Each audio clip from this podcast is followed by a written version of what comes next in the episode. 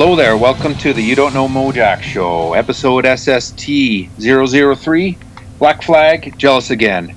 I'm Ryan. I'm Brant.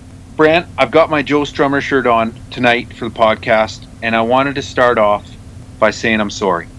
Sorry about last week. I got, I, I was taken a little bit back about your, uh, your comment on the Minutemen, Paranoid Time, that you're not the biggest fan of the old Minutemen, and I'm, I'm going to fess up it forced me to go back and do a bit of uh, digging a bit forward. I know you've you've got a protocol. You don't want to listen. You want to listen as the podcast unfolds. But I had to go, and you know, just want to say I'm sorry. I see where you're coming from. I feel like I was a bit. I feel like I was a bit harsh on you. Honestly, I was listening to Double Nickels on the Dime a little bit because uh, my 12 year old just started playing bass, and I was showing her, showing her some Firehose and some some Minutemen, and we were. I was kind of. Oh, I kind of jumped the queue a little bit myself there, but.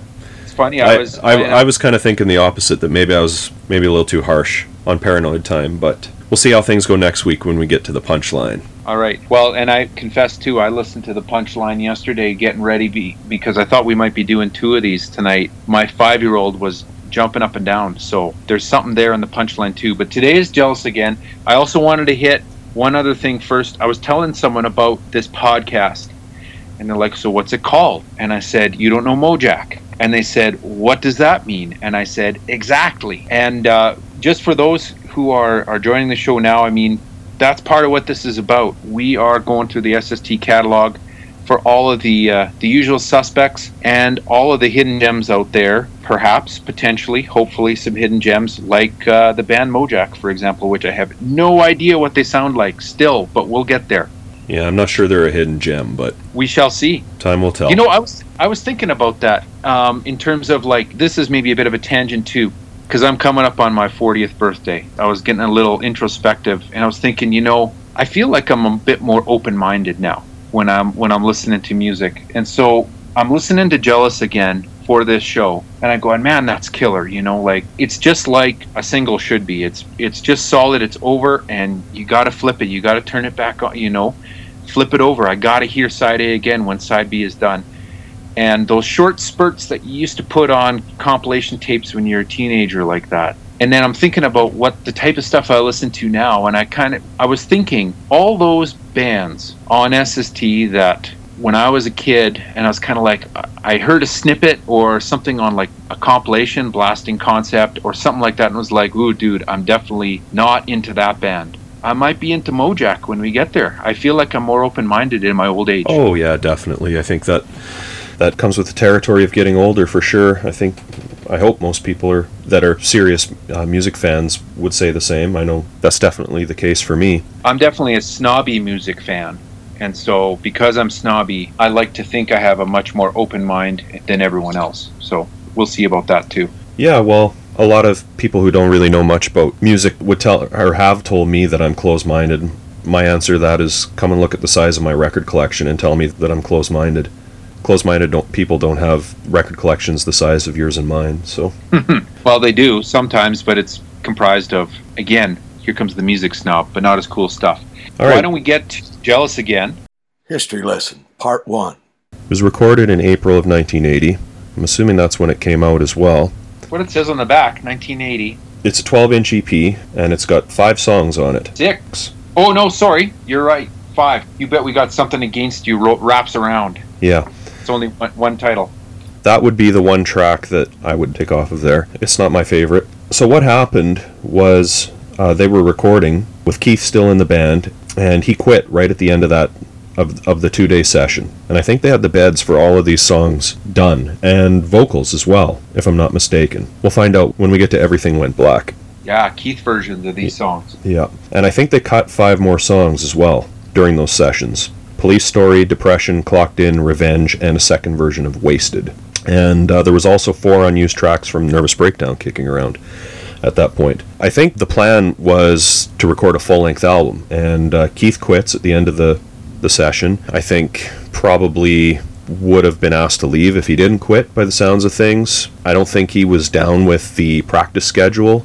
For people who don't know, Black Flag is legendary for having an insane practice schedule, like eight hours a day, seven days a week. And Keith was kind of a party guy. He talks a lot about in his book that he was doing a lot of blow, a lot of drinking, and I think he just wanted to party. And he went on to form the Circle Jerks. They were definitely way more of a party vibe band than Black Flag were. And so, less than three weeks after Keith's last gig with the band, Ron Reyes comes into the band. And he was kind of a Black Flag hanger on. He was uh, a resident of the church. If you go on YouTube and watch the footage uh, from that era that ended up being on the movie The Decline of Western Civilization, you'll see them get interviewed in the church, which is uh, where most of the members of Black Flag lived and rehearsed. And Ron Reyes, Reyes lived there and I th- was kind of a friend of the band and I don't think he really had any singing experience. He he drummed briefly in the band Red Cross. Yeah.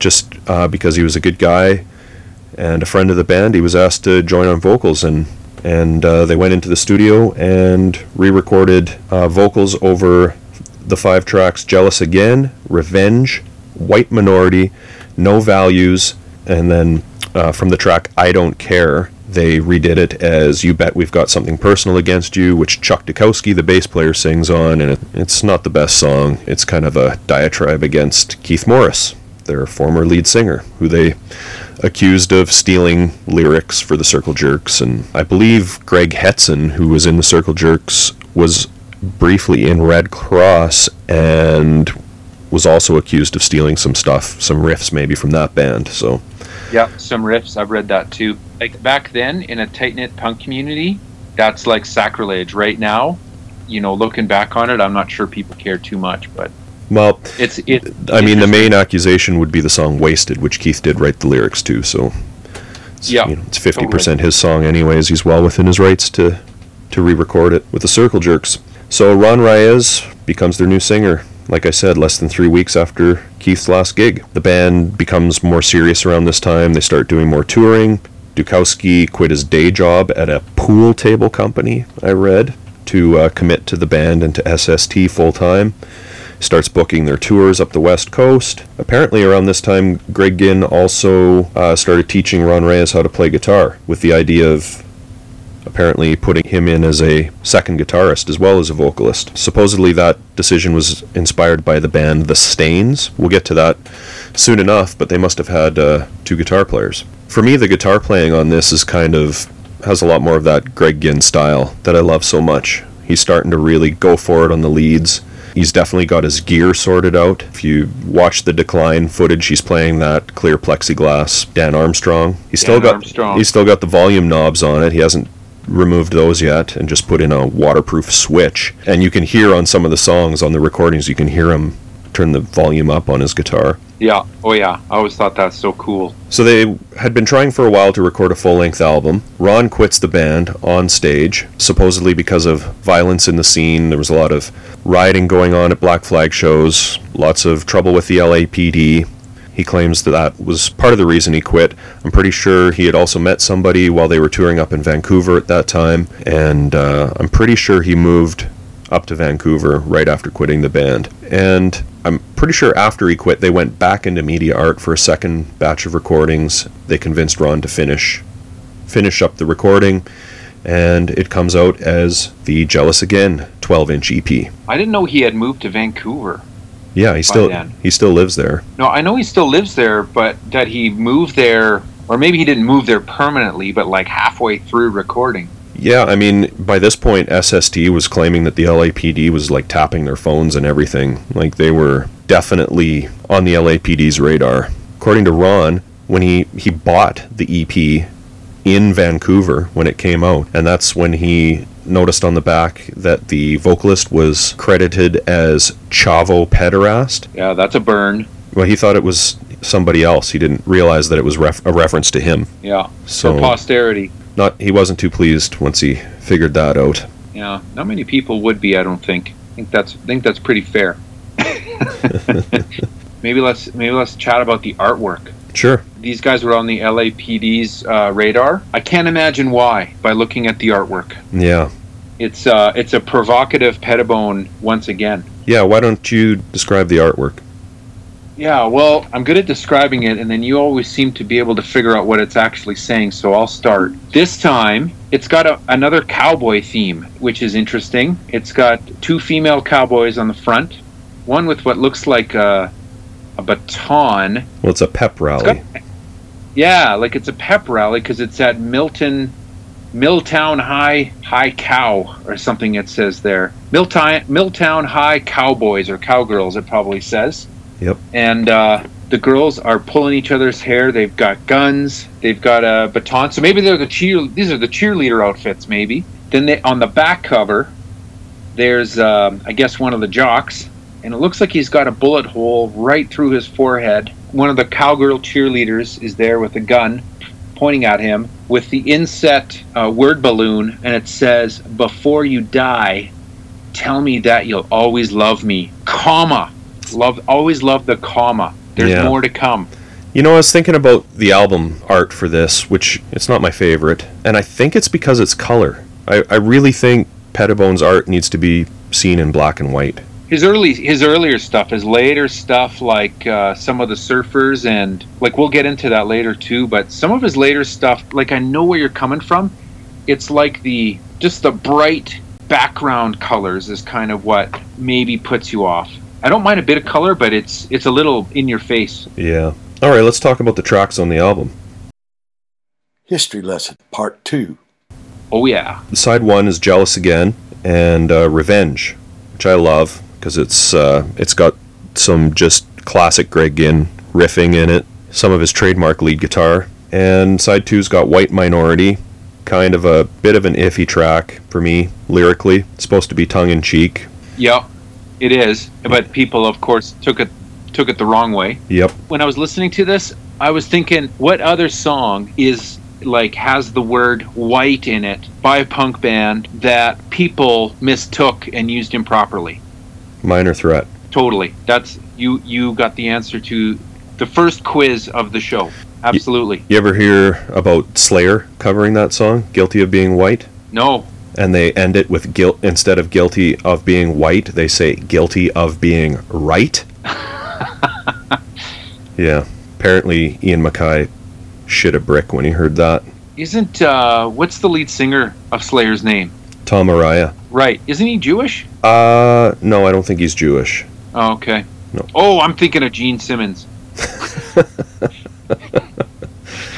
yeah Can you tell him I'm, I'm a big metalhead? Can Yeah. you tell? But I agree. White minority is uh, that's a risky one. no values i love i like the lyrics i love how ron sings it i love how he rolls his tongue at the end Just like Johnny Rotten. That's what we were talking about the other day about some of these early bands, right?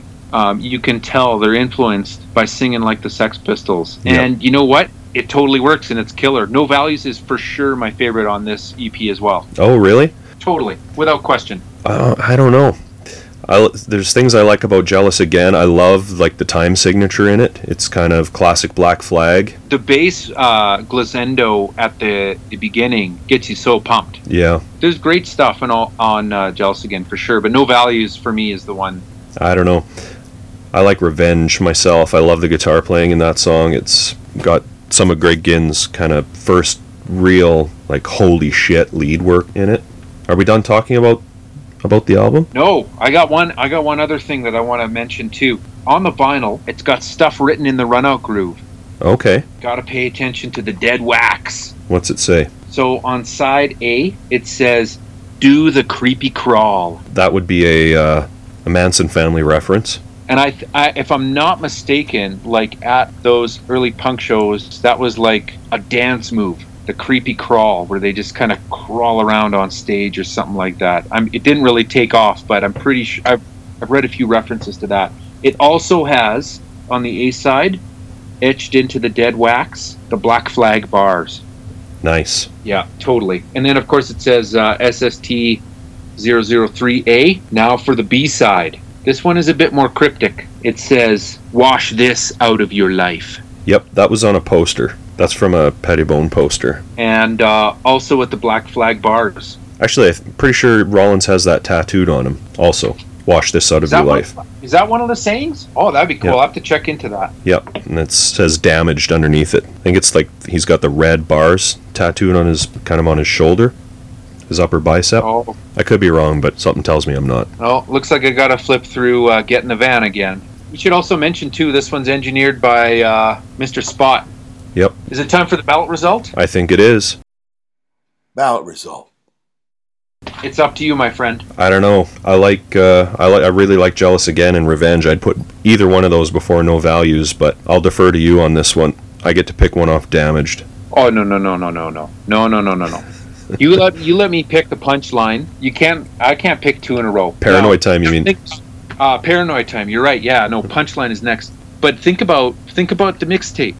I think it's got to be Jealous Again. So on the ballot result, the third track is "Jealous Again." I think it has to be. Okay, done deal. All right, what are we doing next week? We got a special guest next week. Yeah. Next week is uh, the punchline, and uh, I I think I actually misspoke last week um, because I was talking about.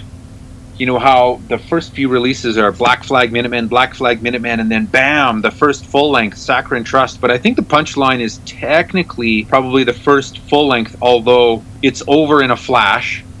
Um, but I was actually looking through one of my trusty SST Superstore catalogs, and uh, when I look at how the punchline is is uh, categorized, it's a BGK, which means a regular full length LP. So it's the punchline. Next episode. Special guest. Mr. Mike Watt, spieling for the dudes, live from Pedro. So cool. Is he really calling in from Pedro? Yeah, man. Wow, that's so cool. Maybe we'll hear some seagulls All right, talk to you next week. later.